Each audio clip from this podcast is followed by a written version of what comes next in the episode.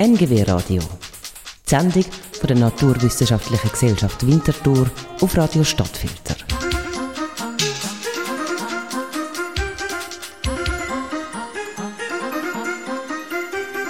Am Mikrofon sind Regula Götsch und der Tom von Arx. Einzeller, Bakterien, Mikroalgen, Pilze. All die sogenannten Mikroorganismen erwähnen wir landläufig sehr häufig im Zusammenhang mit Krankheiten. Darum haben sie nicht so einen guten Ruf. Zu Unrecht. Die kleinen Organismen haben einen riesigen Einfluss auf unser Leben. Beispielsweise sind sie dafür mitverantwortlich, wie unser Immunsystem funktioniert. Mit dem Mikrobiolog Ursi Enal gehen wir heute dem Zusammenleben von Mensch und Mikroorganismus auf den Grund. Und wir tun gut daran, uns von der Geburt weg mit ihnen zu arrangieren. Weil Mikroorganismen sind überall. Wirklich überall. Es gibt auf der Welt 5 mal 10 hoch 30 Mikroorganismen, Bakterien, Bakterien. Die Viren sind da nicht mal drin. Die Pilze sind auch nicht drin. 5 mal 10 hoch 30 sind 5 mit 30 Nullen. Das ist eine riesengroße Zahl. Wenn Sie diese Biomasse hochrechnen von diesen Zellen, die sind, die sind winzig klein. Jede Zelle ist ein Millionstel Meter groß. Sie sehen die von Augen nicht, Sie brauchen ein Mikroskop. Wenn Sie die Biomasse hochrechnen, ist das, entspricht das der Biomasse der Pflanzen. Das ist etwas absolut Unglaubliches. Weil die Pflanzen beginnen im Wald spazieren, wir sehen die. Mikroorganismen sehen sie nie. Und trotzdem ist die Biomasse etwa gleich groß. Die sind ubiquitär, das heißt, sie sind überall. Sie haben wirklich jede Nische besetzt, die es auf unserem Planeten gibt. Sie hatten ja auch genug Zeit, dreieinhalb Milliarden Jahre. Sie treiben die Stoffkreisläufe an auf unserem Planeten. Nehmen wir die Bakterien raus, bricht alles zusammen, alles. Und sie sind Wechselwirkungen eingegangen mit allen Lebensformen, die wir kennen auf dem Planeten. Keine Form von Leben kam um die Mikroorganismen herum. Es gab sofort eine Wechselwirkung, im Guten und im Schlechten auch. Und darf man nicht vergessen, sie sind wirklich die ultimativen Räuber auf diesem Planeten. Wenn unser Immunsystem nur ein bisschen nachlässt, ein bisschen zusammenbricht, dann fressen sie uns auf, sofort. Das ist ganz klar. Also die sind immer da, die sind überall. Und was, was wir erleben, ist eine Art Symbiose zwischen Mensch und Mikroorganismen. Und das ist nichts Neues. Der Mensch ist eine Art Superorganismus. In ihrem Körper leben 100 Billionen Bakterien, 10 hoch 14, also eine 1 mit 14 Nullen. Das sind mehr Zellen als menschliche Zellen, drei bis viermal mehr als menschliche Zellen. Vielleicht noch erstaunlicher, wenn man die genetische Vielfalt von unseren eigenen Bakterien mit unserer genetischen Vielfalt vergleicht, dann ist die 100 mal höher. Bakterien in unserem Körper haben 100 mal mehr Gene, als wir Gene haben. Und darum nicht erstaunlich, die Stoffwechselaktivitäten unserer Bakterien sind ähnlich groß wie die unserer Leber. Das ist unser Stoffwechselorgan par excellence. Die Bakterien können das alle auch. Das heißt, wir betrachten eigentlich diese Bakterien in unserem Körper wie ein zusätzliches Organ. Leber, Niere, Lunge. Jetzt, wo, woher wissen wir, dass es die gibt? Ich kann Ihnen sagen, die Wissenschaft hat die richtig ignoriert. Über, Jahrzehnte. Und erst etwa vor, jetzt sind es fast 20 Jahre, hat man gemerkt, dass diese Mikroorganismen in unserem Körper, auch auf unserem Körper, nicht einfach zufällig da sind, sondern dass sie ganz gezielt vom Menschen akquiriert werden und ganz gezielte Funktionen haben. Und angefangen hat das mit, den, mit einem Projekt in Amerika, das, das uh, NIH, das ist das National Institute of Health, also die Gesundheitsbehörde der Amerikaner, hat 120 Millionen Dollar auf den Tisch gelegt und hat gesagt, wir wollen etwas über die Bakterien im menschlichen Körper erfahren. Mit diesem Geld haben sie 300 Individuen ausgelesen, Personen, und haben die an 15 Körperstellen, definierten Körperstellen, gesampelt. Das heißt, sie haben Abstriche gemacht. Und dann haben sie 35 Millionen Sequenzierreaktionen gefahren. Das heißt, sie haben die Bakterien nicht kultiviert. Die konnten sie gar nicht kultivieren. Sie wussten ja gar nicht, was da ist. Die meisten Bakterien, die auf unserem Körper und in unserem Körper drin leben, können wir immer noch nicht kultivieren. Aber wir können ihre genetische Information entschlüsseln. Das heißt, wir können Rückschlüsse machen darauf, wer da überhaupt lebt, in und auf unserem Körper. Und was sie gefunden haben, das war ein Durchbruch. Das hat das ganze Feld erst einmal auf die Bühne gehoben. Und sie haben gefunden, dass die Bakterien in unserem Körper hochspezialisiert sind. Sie haben 10.000 neue Bakterienarten gefunden im und auf dem Körper von Menschen, die man sonst wo nirgendwo findet. Das heißt, die sind sehr spezialisiert auf die Nische Mensch. Das ist klar. Dann ist es etwas sehr Persönliches. Jeder von Ihnen hat eine eigene Mischung von Hunderten von diesen Bakterien und Sie haben einen anderen als Sie und die Wissenschaft kann von jedem von Ihnen so quasi diesen Fingerabdruck nehmen und sie kann das so quasi auf Sie zurückverfolgen. Also das Ganze ist relativ stabil, zumindest im mittleren Teil des Lebens ziemlich stabil, außer Sie verändern Ihren Lebensstil dramatisch. Zum Beispiel hören Sie auf, Fleisch zu essen oder Sie trinken plötzlich viel mehr Alkohol als sonst, dann wird sich Ihr Mikrobiom anpassen. Aber wenn Sie das nicht tun, ist es einigermaßen stabil, fast über das ganze Leben hinweg. Also spezifisch, und man nimmt an, dass sich eben diese Bakterien zusammen mit dem Mensch in den letzten halben Millionen Jahre koevoluiert hat. Also so quasi der Mensch während seiner Evolution sich seine eigenen Bakterien so quasi gezüchtet hat. Sie haben Bakterien auf der rechten Hand, auf der linken Hand, können die waschen, die kommen sofort wieder zurück. Es gibt sogar Studien, die sagen, auf der linken und auf der rechten Hand hat es andere Bakterien. Das ist auch spezifisch. An ihren feuchteren Körperstellen, wie da zum Beispiel unter den Achseln, Kniehöhlen, hat es andere Bakterien als an den trockenen Stellen. Also ein stabil eingestelltes Gleichgewicht. Jetzt ganz wichtige Frage, woher kommen die? Es ist mittlerweile, glaube ich, ziemlich klar, dass der Mensch steril geboren wird. Es gab mal diese Thesen, dass bereits in der Plazenta beimpft wird und so, ist wahrscheinlich alles Quatsch. Aber bereits während der Geburt wird er beimpft. Die vaginale Flora der Mutter ändert sich während der Schwangerschaft. Sie bereitet sich bereits vor auf diese Geburt und dann wird beimpft. Wir wissen, wenn die Kinder nicht normal auf die Welt kommen, sondern durch Kaiserschnitt, dann ist die Pioniergesellschaft, die sich da einnistet in den ersten paar Monaten, nicht ähnlich der Vaginalflora der Mutter, das ist sie normalerweise, sondern sie ist ähnlich der Hautflora der Mutter. Aber immer noch von der Mutter. Das ist so. Wir wissen, dass Brustmilch der Mutter zwar keine Bakterien in den kindlichen Körper übergibt, aber die sogenannten Präbiotika, das sind nämlich die Nährstoffe, die die richtigen Bakterien brauchen, um sich in dieser Pioniergesellschaft zu vermehren. Das wissen wir. Und wir wissen auch, wenn Sie anstatt Muttermilch ähm, Nestle-Milch nehmen, dann können Sie zwar Ihr Kind ernähren, aber das hat einen Einfluss auf die Zusammensetzung dieser Pioniergesellschaft. Das wissen wir. Also diese erste Periode, diese Neonatale ist ganz wichtig. Dann kommt eine zweite Periode, dann beginnt das Kind an, äh, feste Nährstoffe zu sich zu nehmen und dann explodiert die Diversität richtig gehen. Und wiederum wird von der Mutter beimpft oder vom engeren Umfeld. Sie wissen, wie das geht. Man kaut so ein bisschen vor fürs Kind und füttert dann das Kind. Das ist richtig gehend direkte Beimpfung.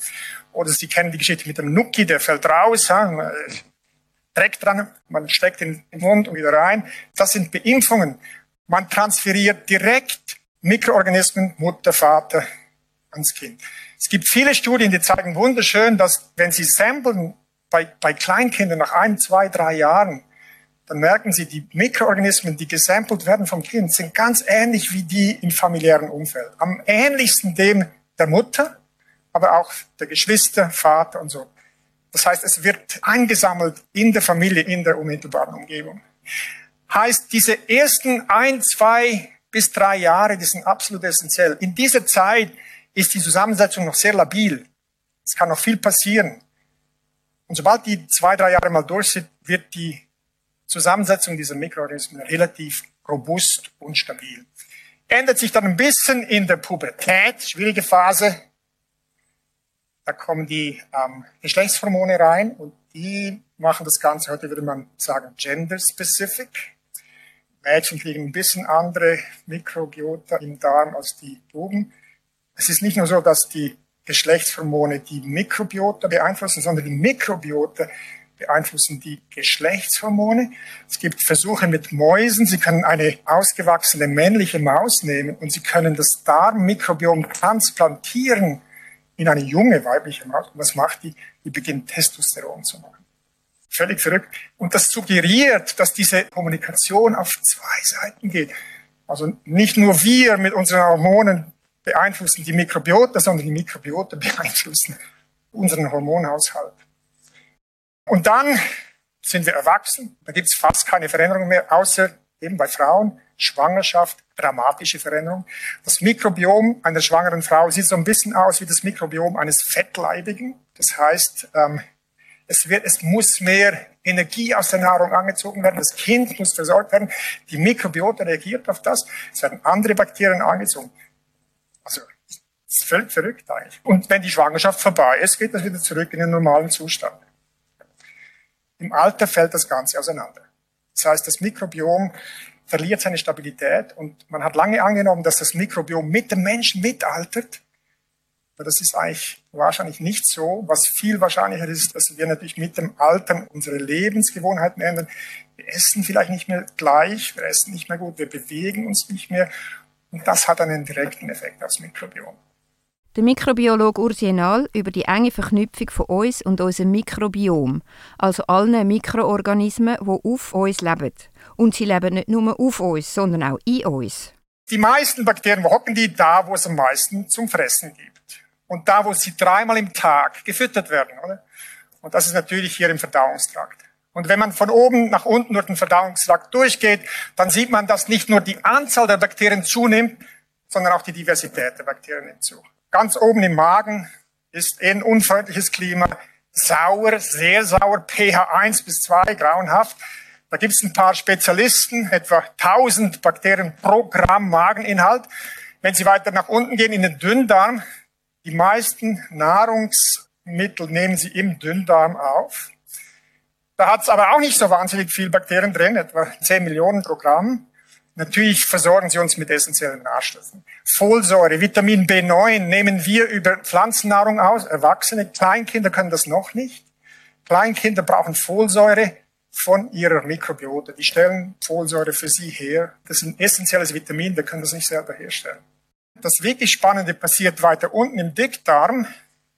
Da werden die Dichten der Bakterien werden richtig groß und da passieren auch die spannenden Reaktionen im Dickdarm. Wenn Sie essen, leicht verdauliches insbesondere, durch den Magen durch, in den Dünndarm wird sofort absorbiert von dem Körper, im Dünndarm.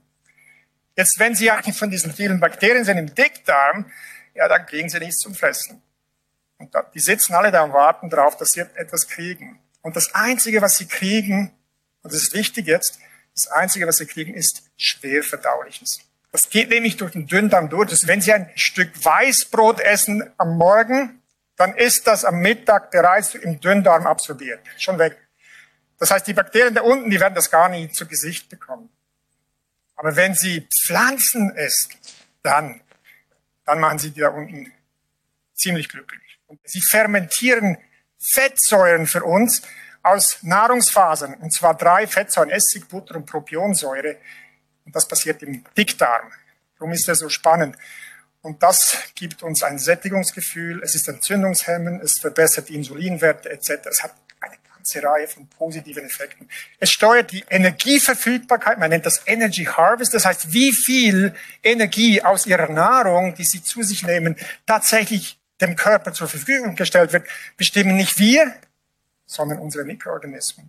Und darum verändern sich die auch bei der, in der Schwangerschaft, um mehr Energie aus der Nahrung abzuziehen. Und auch nicht unwichtig, die Nische ist besetzt durch unsere Freunde und das verhindert, dass die Krankheitskeime einwandern. Ganz wichtiger Schutz für uns.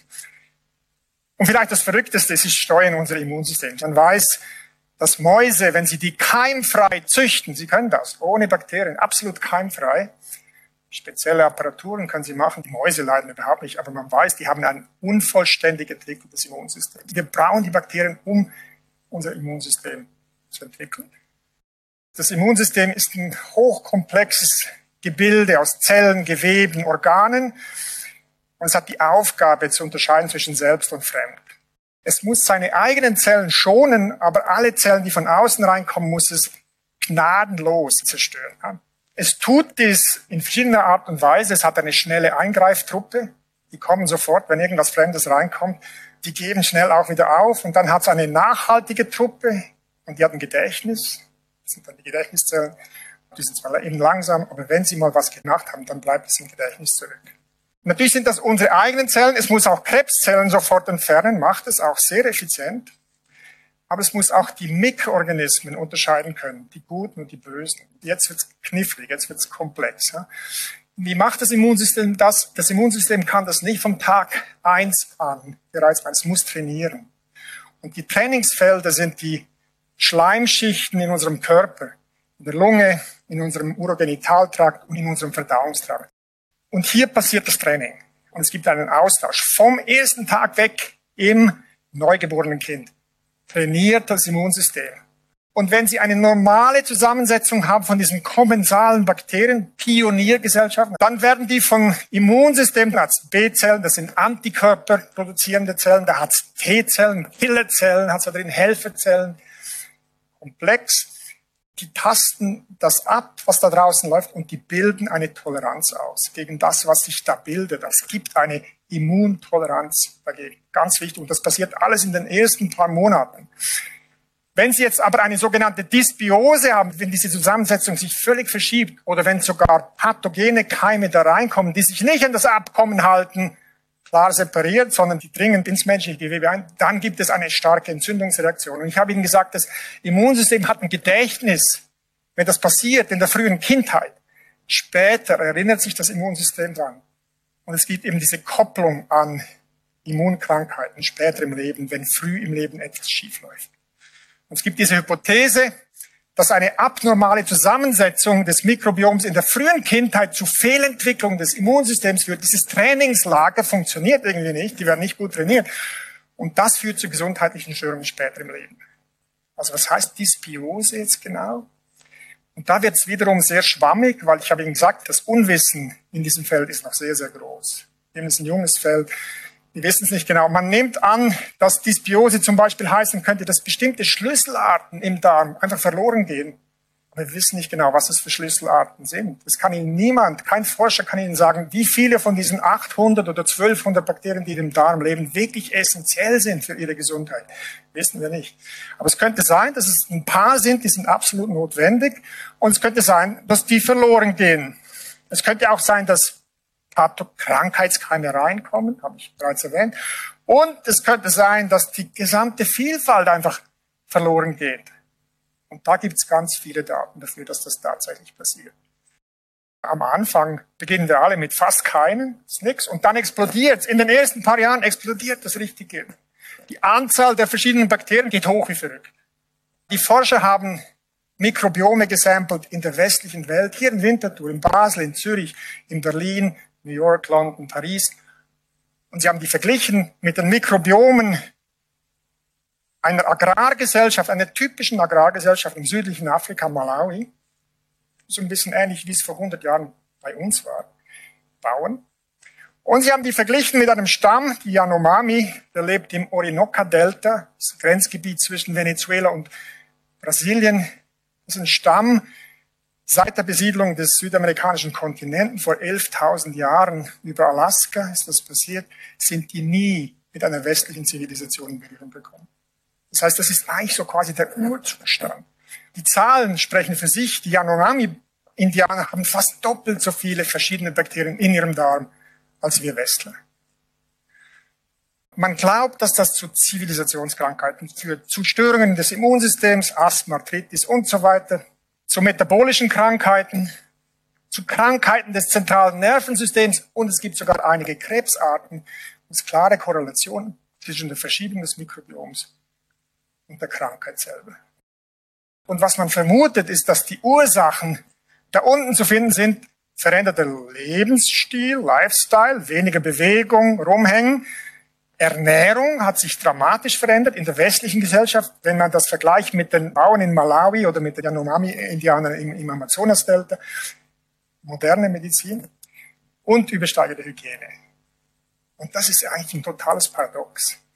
Ist ein Paradox, weil es sind genau die Faktoren, die die Lebenserwartung von uns Menschen in den letzten 120 Jahren verdoppelt haben. Genau die sind's. Und offenbar gibt es Kollateralschäden. Das sind keine harten Fakten, das sind Vermutungen, es gibt Korrelationen. Das ist das große Problem von diesem Forschungsfeld. Ne? Die entscheidende Frage ist hier, gibt es einen direkten, das heißt kausalen Zusammenhang zwischen einem veränderten Mikrobiom und einem Krankheitsbild? Kausal. Und damit das wirklich allen klar ist, habe ich ein Beispiel mitgebracht.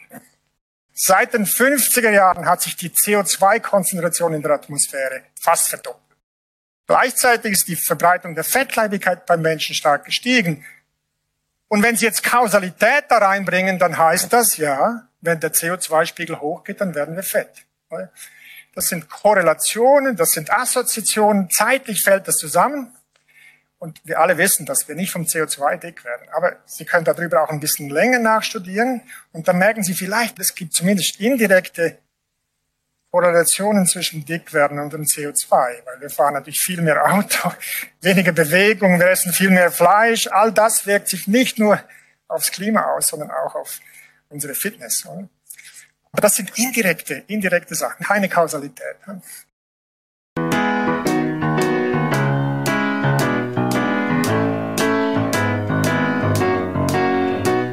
Je me baladais sur l'avenue, le cœur ouvert à l'inconnu.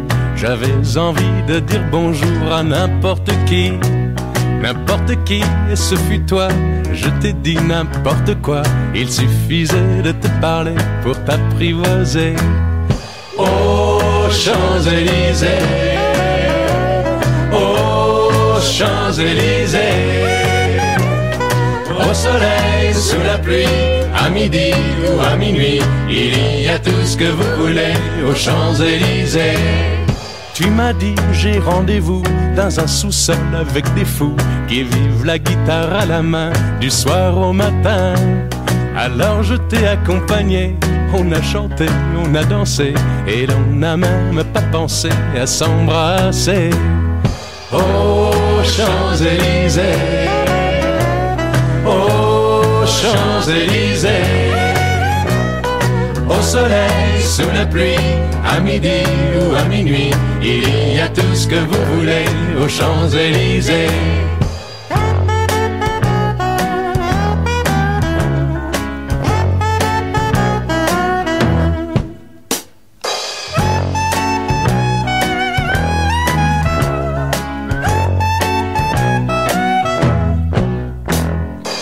Hier soir, deux inconnus, et ce matin sur l'avenue, deux amoureux tout étourdis par la longue nuit. Et de l'étoile à la concorde, un orchestre a mis le. Tous les oiseaux du point du jour chantent l'amour. Champs-Élysées, Champs-Élysées. Au soleil, sous la pluie, à midi ou à minuit, il y a tout ce que vous voulez aux Champs-Élysées. Aux Champs-Élysées. Aux Champs-Élysées. Au soleil, sous la pluie, à midi ou à minuit, il y a tout ce que vous voulez aux Champs-Élysées. Aux Champs-Élysées. Hochkomplex und überlebenswichtig. Das sind die Mikroorganismen, die unsere Gesundheit direkt beeinflussen.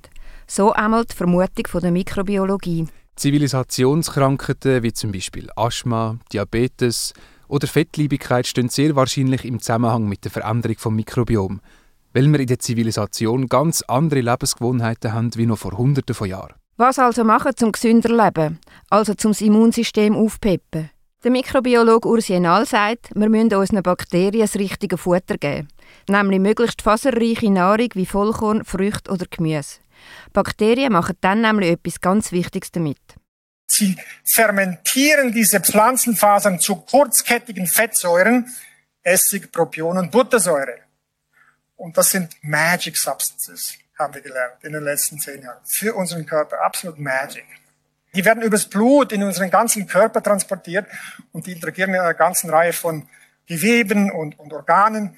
Erstens einmal, sie ernähren den Dickdarm selber. Das Dickdarmepithel will keinen Zucker, es will nur diese kurzkettigen Fettsäuren. Wenn sie gar kein Gemüse essen und nie Fasern essen, dann verhungert der Dickdarm. Aber dann geht's übers Gehirn, es dämpft den Appetit. Das heißt, es regt die Bildung von Botenstoffen an, die den Appetit dämpfen. Es fördert die Insulinwerte, das heißt Diabetes, die Zuckerwerte werden plötzlich besser. Es wirkt entzündungshemmend, sogar tumorhemmende Wirkung ist nachgewiesen worden und es wirkt offenbar mildernd bei Asthmasymptomen. Kurzkettige Fettsäuren. Die Botschaft ist glasklar. Essen Sie solches Zeug. Möglichst viel. Zumindest nicht nur das andere. Schöne Balance haben. Zweites Beispiel, und jetzt geht's ans Eingemacht, jetzt geht's nämlich wirklich ums Leben. Da geht's um ein Bakterium, das ist, bei gesunden Menschen ist das ein, das Clostridium difficile ein ein harmloses Darmbakterium. Aber unter Umständen kann das in den Spitälern zu einem ganz gefährlichen Keim werden und es kann uns umbringen, wirklich umbringen. Und erstaunlicherweise ist das ein Infekt, der von Antibiotika induziert wird. Das ist auch wieder so ein Paradox. Antibiotika sollten uns eigentlich vor Infektionen schützen, nicht Infektionen induzieren. Und ich werde Ihnen erklären, wie das geht. Das sind diese Clostridien, die machen sogenannte Überdauerungsformen, die Sporen.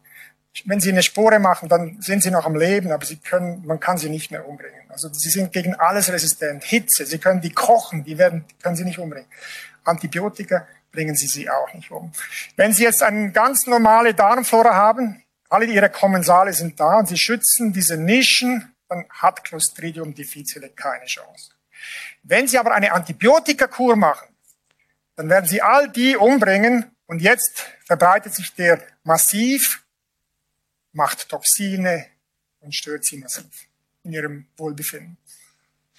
Wenn Sie eine Maus nehmen, so neugeborene Mäuse, Sie geben denen was zu futtern und immer ein bisschen Antibiotika, nicht zu hoch, immer ein bisschen. Dann wird, wird aus diesen Mäusen fettleibige Mäuse, Obesitas. Der Effekt von dieser Antibiotikabehandlung wird verstärkt, wenn Sie denen zusätzlich noch fettreiches Futter geben. Dann werden die noch dicker. Aber das Verrückte ist, wenn Sie jetzt aus dieser fettleibigen Maus den Darminhalt nehmen und Stuhl transferieren in eine normale Maus, und Sie müssen der nicht mal fettreiches Futter geben, dann wird die auch fett. Und das heißt, der Energy Harvest wird nicht von uns gemacht, nicht von der Maus, sondern von der Mikrobiota. Und es das heißt auch, dass wenn Sie mit Antibiotika eingreifen, die Idee ist, dass man die Diversität reduziert. Dass ein paar von denen sterben aus, weil sie natürlich von den Antibiotika gekillt werden. Und diese reduzierte Mikrobiota, die macht einen, einen völlig anderen Energiehaushalt als die, die normale, stabile Mikrobiota. Und jetzt sind wir natürlich mittendrin im Thema Antibiotika. Mit Antibiotika können Sie nicht nur Symptome behandeln, wie zum Beispiel mit vielen Krebsmitteln. Sie können nicht heilen. Fast nie. Fast nie. Mit Antibiotika können sie heilen. Sie haben fast keine toxischen Nebenwirkungen. Für ein Medikament eine absolute Seltenheit. Sie sind spottbillig. Sie haben eine Infektion, Sie gehen zum Arzt, Sie kriegen ein Antibiotikum, nach einer Woche sind Sie gesund. Das kostet Sie 50 Franken. Ist verrückt. Und was man auch weiß, Sie sind ein integraler Bestandteil der modernen Medizin. Sie können heute keine Transplantationen, keine chirurgischen Eingriffe, keine Tumorchemotherapien machen ohne Antibiotika. Das geht nicht. Die sind so wichtig geworden. Und ich, es tut mir wirklich leid, dass ich jetzt diese positive, positive Botschaft ein bisschen wieder zerstören muss. The Last Resort Carbapeneme, das sind die Antibiotika, die man am Schluss noch hat. Bei vielen Keimen haben wir nur noch die, das eine, die eine Klasse. Die Resistenzen sind nicht schlimm, die sind alle noch relativ tief. Aber selbst da bei den Carbapenemen gibt es Länder, die bereits über 50 Prozent Resistenz akkumuliert haben. Und das Ganze ist wie eine Uhr. Man kann der Uhr zugucken, die tickt. Und es geht hoch und hoch und hoch. Warum? Weil wir natürlich ein gigantisches, ein gigantisches Evolutionsexperiment in die Welt gesetzt haben nach der Entdeckung der Antibiotika. Wir haben Millionen von Tonnen Antibiotika in die Umwelt entlassen. Und was wir gemacht haben nach Darwin, Darwin sagte, alle genetischen Veränderungen sind zufällig, aber die Selektion treibt die Evolution. Was wir machen, ist, wir selektionieren immens stark für Resistenz. Das ist ganz klar. Das musste passieren und, und Fleming hat das bereits gewusst. Das heißt, es gibt die Möglichkeit, dass wir die Leiter von da oben wieder nach unten rutschen in die sogenannte Pre-Antibiotic Era. Und ähm, es gibt Leute, die haben gesagt, Covid ist ein Krieg. Ein Krieg ist es sicher nicht. Aber ich glaube, was Covid ist, wenn man ein wirklich schönes Bild nehmen will für Covid, Covid ist ein bisschen wie ein Hurricane, wie ein Tsunami. Innerhalb von ein, zwei, drei Jahren der ganze Globus. Und er wird verschwinden wieder. Covid wird verschwinden. Wir werden Immunität aufbauen gegen Covid. Das ist überhaupt keine Frage. Und darum ist es ein Tsunami, der kommt und geht. Antibiotikaresistenz ist kein Tsunami. Das ist ganz langsam. Und es gibt Leute, die vergleichen Antibiotikaresistenz mit Global Warming. Steig, steig. Und wo wir jetzt sind, wir stehen bereits im Wasser, noch nicht hoch, aber es kommt. Das ist ganz klar, es kommt. Und jetzt, was kann man dagegen tun? Was macht man dagegen, wenn man keine Antibiotika mehr hat? Die wirken. Man muss zuerst einmal auf die wahnsinnig gut aufpassen, die man noch hat. Das nennt man Stewardship. Das heißt, man muss sie eben nicht einsetzen gegen Verkältungen. Das ist der Grund, warum die Griechen so hohe Resistenz haben. Die nehmen immer Antibiotika für alles, spielt keine Rolle. Man sollte sie auch nicht den Tieren verfüttern, um die Produktion von Fleisch anzuregen. Es ist eine absolute Katastrophe. Das Zweite, was man machen kann, der Fleming hat sein Penicillin nicht, nicht mal patentiert. Er hat gesagt, das gehört der Allgemeinheit. Das hat aber zur Folge, dass die, eben die meisten Antibiotika sind wirklich spottbillig. Ähm, und das ist nicht, nicht nur gut. Das heißt nämlich, dass die großen Pharmafirmen absolut keinen Anreiz haben, auf Antibiotika zu forschen, weil sie müssten ein neues Medikament erfinden, das mindestens so billig ist wie die alten und mindestens so gut wirkt. Das ist fast nicht möglich. Sie können gegen die alten Antibiotika fast nicht konkurrieren. Das heißt, man muss den Markt ändern. Der Staat, die öffentlichen Gelder müssen sich engagieren bei der Antibiotikaforschung, das ist völlig klar. Und das Dritte, was sie machen müssen, sie müssen die Forschung ändern. Die Antibiotikaforschung war ziemlich einseitig in den letzten 50, 60 Jahren. Und genau da setzen wir an. Und jetzt komme ich zu meiner eigenen Forschung. Am Ende 2019 hat der Bundesrat viel Geld ausgeschüttet. Für dieses Programm ist 360 Millionen Franken wert. Er hat das gemacht für sogenannte National Centers of Competence and Research. Das sind also nationale Zentren der Forschungskompetenz. Und der Bundesrat macht das, indem er das Geld in die Hand nimmt und investiert in neue Felder von strategischer Bedeutung. Wissenschaftsfelder von strategischer Bedeutung. Dieses Geld wird dann von den Universitäten, die das erhalten, vom Schweizerischen Nationalfonds noch gematcht. Das heißt, es ist eigentlich doppelt so viel. Es wurden sechs Programme bewilligt und eines von diesen Programmen, da bin ich sehr stolz drauf, haben wir nach Basel geholt, ich zusammen mit, mit zwei meiner Kollegen im Biozentrum. Und die Idee, die wir hatten, ist die Pipeline für Antibiotikaforschung neu zu bauen, von Grund auf neu zu bauen. Das ganze Programm heißt Anti-Resist. Wir wollen also diese Resistenzen bekämpfen. Und was wir eigentlich ganz kurz gesagt machen wollen, wir wollen zuerst mal zurück zum Patienten. Wir wollen vom Patienten lernen, was es eigentlich heißt, infiziert zu sein, was die Physiologie ist von diesen pathogenen Keimen im Menschen drin. Und Sie können sich vorstellen, es ist nicht einfach. Sie haben da Patienten, irgendwo liegen, die haben eine schwere Infektion und sie wollen die forschungsmäßig irgendwie anzapfen und verstehen, was da überhaupt in dem Körper abgeht. Das kann man nur mit Medizinen machen. Die Information, die wir aus dem Patienten erhalten, die geht zurück ins Labor und jetzt machen wir etwas ganz Neues. Anstatt dass wir die in, einfach in normalen Nährmedien wachsen lassen, die Bakterien, das hat man bis jetzt gemacht und haben an Substanzen gesucht, die, die dieses Wachstum gehemmt haben. Wir bauen jetzt menschliches Gewebe nach im Labor. Zum Beispiel bei mir im Labor geht es um die Lunge, es geht um Lungenentzündung. Wir machen Lungengewebe, züchten wir, Sie können das machen aus Stammzellen und Sie brauchen dieses Lungengewebe, um diese Infektionen nachzumachen, die wir im Patienten gesehen haben. Und wir versuchen, diese Lungensysteme so zu bauen, dass sie eins zu eins das abbilden, was im Patienten funktioniert. Und wenn uns das gelingt, dann haben wir neue, bessere Systeme, um diese Infektionen zu verstehen wir haben bessere Systeme, um Chemie zu finden, neue Antibiotika, die dann wieder wirken. Neue Antibiotika, die wieder wirken und einen sparsameren Umgang mit den aktuellen Antibiotika. Das sind Wünsche und Forderungen vom Mikrobiologen Urs Nahl. Wir haben ihn gehört, die Ausschnitt von einem Vortrag, den er im November 2021 für die NGW gehalten hat. Als nächstes hören wir von einem jungen Tüftler, wie er eine Roboterhand aus dem 3D-Drucker hergestellt hat.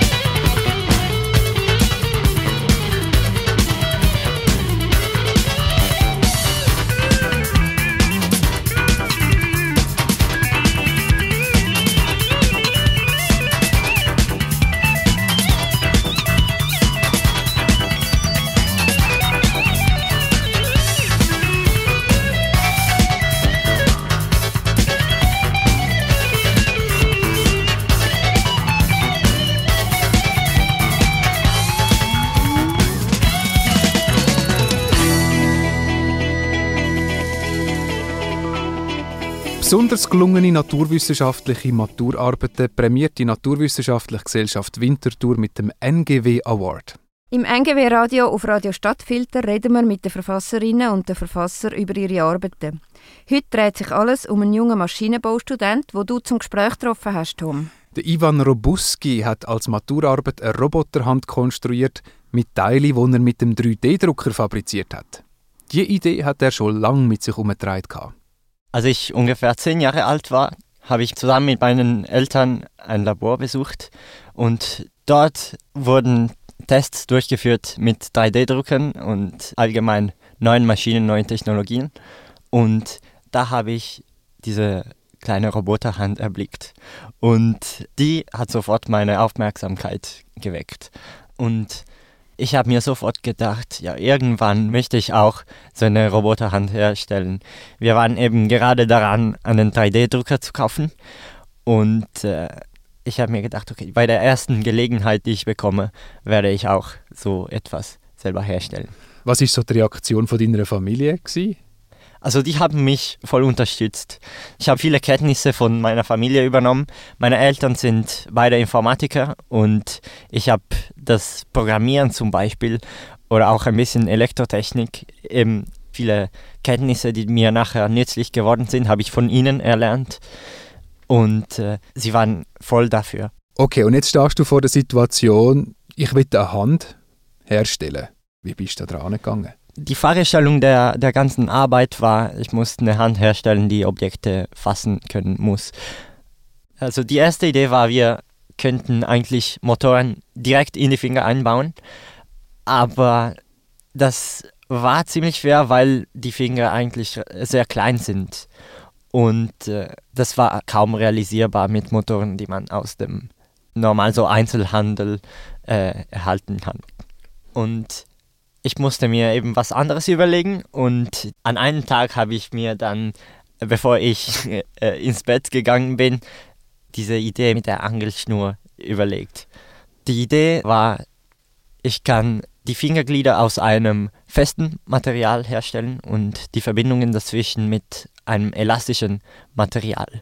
Und jetzt kann ich die Finger mit einer Angelschnur ziehen und indem ich an dieser Angelschnur ziehe, wird quasi der Finger gebogen, aber dann tut er selber zur ur- ursprünglichen Position zurückkehren, weil die Verbindungen eben elastisch sind. Und das war viel besser realisierbar, weil die Motoren sich nicht unbedingt in den Finger befinden müssen, äh, sondern irgendwo. Also in meinem Fall habe ich die nachher auf die Handfläche eingebaut. Und am Anfang hat es einfach geheißen für dich, testen, ausprobieren. Genau. Also die Idee war schon da. Ich kann eine Roboterhand aus elastischem Material herstellen, aber dann musste ich herausfinden, ob das Material überhaupt existiert. Und ich habe dann dieses Material gesucht und experimentiert, zum Beispiel was die Grenzen des Materials sind, ob ich äh, die Finger genug stark biegen kann. Und zuerst habe ich solche Experimente durchgeführt und nachher Schritt für Schritt habe ich die ganze Hand hergestellt. Und nachher bin ich mit der ganzen Elektrotechnik dahinter weitergefahren sozusagen und am Ende habe ich die Auswertung gemacht. Aber am Anfang war es ziemlich schwer, sich zu überlegen, okay, wie mache ich das? Das war nicht offensichtlich. Ich habe zwei Wochen gebraucht, nur um auf die Idee zu kommen, dass ich irgendwie äh, elastisches Material und Angelschnur anwenden kann. Wenn ich dir jetzt so zuhöre, das tönt so, als wärst du so ein richtiges Multitalent. Äh, Elektrotechnik, äh, Physiologie, Informatik. Danke fürs Kompliment. Ja, gern. äh, Hat es denn beim Ivan Robuski auch mal noch Hindernisse gegeben? Das Hauptproblem, mit dem ich mich konfrontieren musste, waren die Druckeinstellungen, weil äh, je nach Druckeinstellungen kann es sein, dass die Form des Objektes anders wird. Also beim 3D-Drucker? Genau. Mhm. Also zum Beispiel äh, die Drucktemperatur sorgt dafür, dass es einen unerwünschten Effekt geben kann, das sogenannte Overheating, also Überhitzen. Und bei diesem Effekt wird das noch nicht abgekühlte Material quasi von dem Druckerkopf mitgezogen und die Form wird anders. Also es kann zu Defekten kommen. Äh, ich habe dazu zwei Wochen investiert. Ich ging während dem Tag zum Gymnasium und ließ den Drucker laufen und nachher am Abend hatte ich das Ergebnis und während dem Tag am Gimmick war ich sehr nervös, weil ich nicht wusste, was jetzt das Ergebnis gewesen wäre. Und dann hat dir fast noch Corona einen Strich durch die Rechnung gemacht. Mhm. Die Materialien konnte ich nicht vom Ausland bestellen, denn ich war mir überhaupt nicht sicher, ob die dann ankommen würden. Die Zölle waren zu und ja, wenn man Material aus China bestellt oder so, dann weiß man nicht unter solchen Bedingungen, ob man nachher das Produkt rechtzeitig herstellen kann. Und was hat denn deine Hand schlussendlich können? Mein Testkriterium war, dass die Hand einen Ball greifen können musste. Warum genau ein Ball? Ich musste eigentlich ein möglichst generelles Objekt wählen. Dann muss natürlich die Hand auch irgendwelche Objekte fassen können, aber ein Ball war möglichst generisch.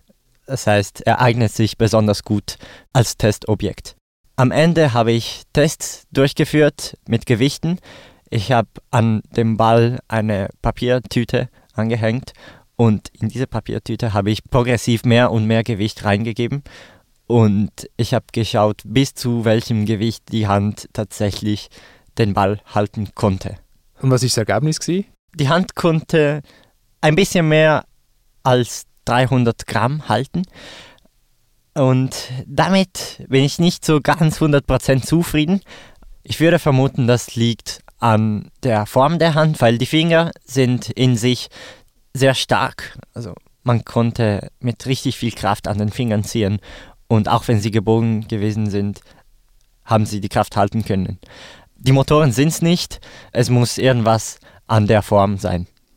An der Form von der Hand? Genau. Oder von der Handfläche jetzt? Genau, die Handfläche oder so. Also ich, ich bin mir selber nicht sicher, was das alles so sein könnte, aber da müsste man weiter experimentieren. Ich würde verm- vermuten, es ist die Form der Handfläche, weil eigentlich unsere Handfläche ein bisschen hohl ist und ein Modell besitzt eigentlich eine flache Handfläche und die eignet sich nicht ganz gut, um einen Ball zu fassen. All das Experimentieren hat sich dann ausgezahlt. Und du hast dann auch den NGW Award bekommen. Genau, das war sehr, sehr hilfreich für mich. Also ich habe einen sehr, sehr schönen Referenzbrief bekommen. viele Leute denken, äh, der Geldpreis wäre am wichtigsten, aber Geld ist mir schon wichtig, aber Geld kommt und geht eigentlich. Und das Wichtigste ist eben dieser, dieser schöne Referenzbrief.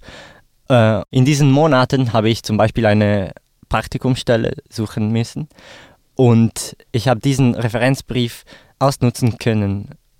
Das habe ich immer den, den Firmen geschickt, damit sie wussten, dass sie mit einer interessierten Person zu tun hatten. Und sowas bleibt natürlich auch im Lebenslauf. Das heißt, äh, das hat auch einen sehr, sehr großen Wert. Die Maturarbeit von Ivan Robuski mit ausführlichen Plänen und interessanten Illustrationen kann man auf der Webseite von der NGW nachlesen. Einfach auf ngw.ch gehen und dort unter Junge NGW auf NGW Award klicken. Das ist der Schlusspunkt vom heutigen NGW Radio mit dem Tom von Arx. Und der Regula Götsch.